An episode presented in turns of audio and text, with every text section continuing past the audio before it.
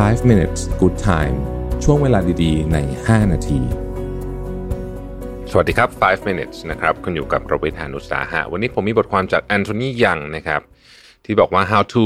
become an authentically interesting person without faking it พูดง่ายๆคือว่าทำยังไงจะเป็นคนน่าสนใจแบบดูไม่ปลอมนั่นเองนะฮะ คือถ้าพยายามมากเกินไปมันก็จะดูปลอมนะนะฮะ ดูปลอม เขาบอกว่าข้อที่หนึ่งนะครับ มีทำตัวแบบ คล้ายๆ กับลึกลับนิดๆนะคำว่าลึกลับนิดๆไม่ใช่หมายถึงว่าแบบเออแบบไปเออหลบซ่อนอยู่ตามที่ไหนนะแต่คำว่าลึกลับในที่นี้หมายถึงว่า คืออย่าแบบ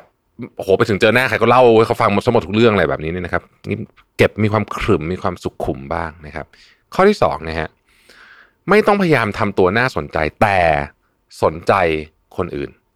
พยายามสนใจในตัวคนอื่นเยอะๆแล้วคุณจะดูน่าสนใจมากขึ้นนะครับ และดูมันจะมันจะจริงด้วยนะฮะ ดูนะพยายามสนใจเรื่องของคนอื่น เปิดโอกาสให้เขาเล่าเรื่องของเขานะครับเนี่ยจะทำให้คุณดูน่าสนใจมากขึ้นนะครับสามนะครับ มีเพื่อนที่หลากหลายนะฮะมีเพื่อนที่หลากหลาย มันมีความสำคัญมากเลยที่เวลาเรามีคบคนหลากหลายเนี่ยนะครับ ไม่ว่าจะเป็นเพศอายุวัยต่างๆนานาพวกนี้เนี่ยมุมมองของเราจะกว้างขึ้น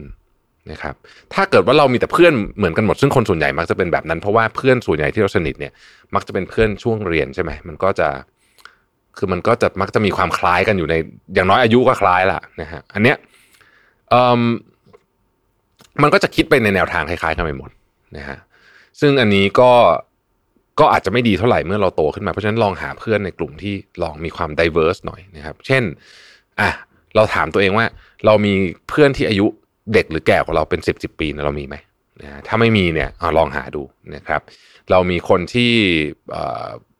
เป็นเพื่อนชาติอื่นไหมนะครับ เรามีคนที่นับถือศาสนาอื่นไหมนะครับ หรือมีความคิดสุดโต่งไม่เหมือนกับเราเลยบ้างไหมนะครับ อีกอันหนึ่งเขาบอกว่า learn a little about a lot of things so ผมชอบอันนี้นะครับก็คือให้รู้หลายๆ เรื่องที่ไม่ต้องรู้เยอะก็ได้นะครับ เพราะว่าคนที่คนที่พูดคุยสนุกสนานเนี่ยมันมันไม่ได้ลงลึกในดีเทลอะก็รู้แค่ไหนก็รู้แค่นั้นแต่ว่า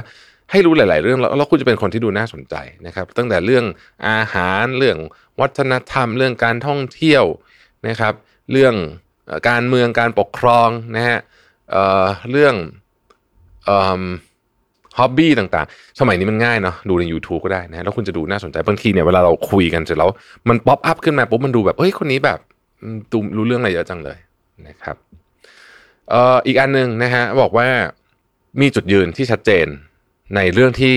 ที่คุณรู้สึกว่ามันมี value กับคุณ เช่น สมมุติว่าคุณรู้สึกว่าการแต่งตัวมี value กับคุณเนี่ยนะครับ ให้คุณมีจุดยืนเรื่องการแต่งตัวชัดเจน แล้วก็ไม่ต้องสนใจว่าคนอื่นจะคิดยังไง เพราะว่าถ้าเกิดคุณรู้สึกว่าเนี่ยคือจุดยืนของฉัน ในที่สุดแล้วเนี่ยมันมันจะมันมันจะกลายเป็นเสน่ห์ชนิดหนึ่งนะครับ อีกข้อหนึ่งเขาบอกว่าให้มีความทะเยอทะยานแบบจริงจัง แต่ไม่ต้องพูด ให้การกระทำมันแสดงออกมาเองนะครับ คนที่มีความทะเยอทะยานในชีวิตแบบอยากจะได้อะไรมาก ๆ มีความแบบ กระตือรือร้นมากๆเนี่ยนะฮะมันจะ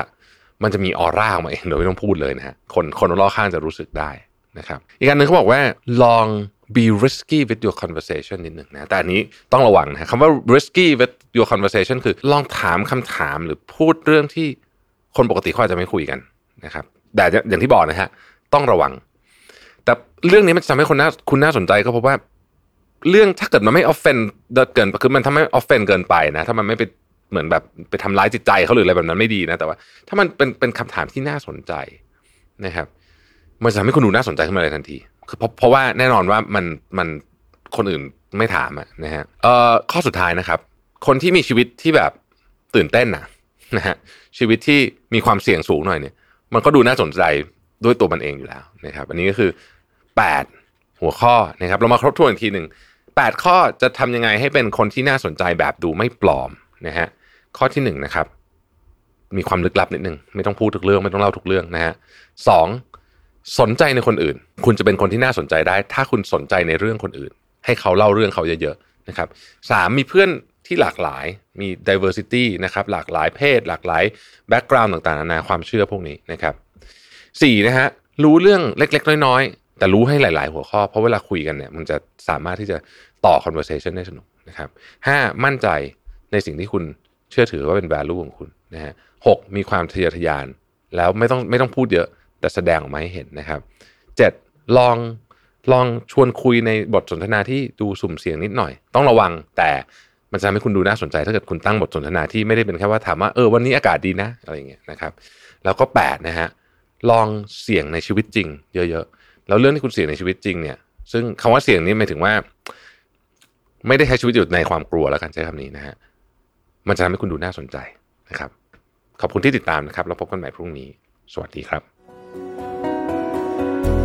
5 minutes good time ช่วงเวลาดีๆ ใน 5 นาที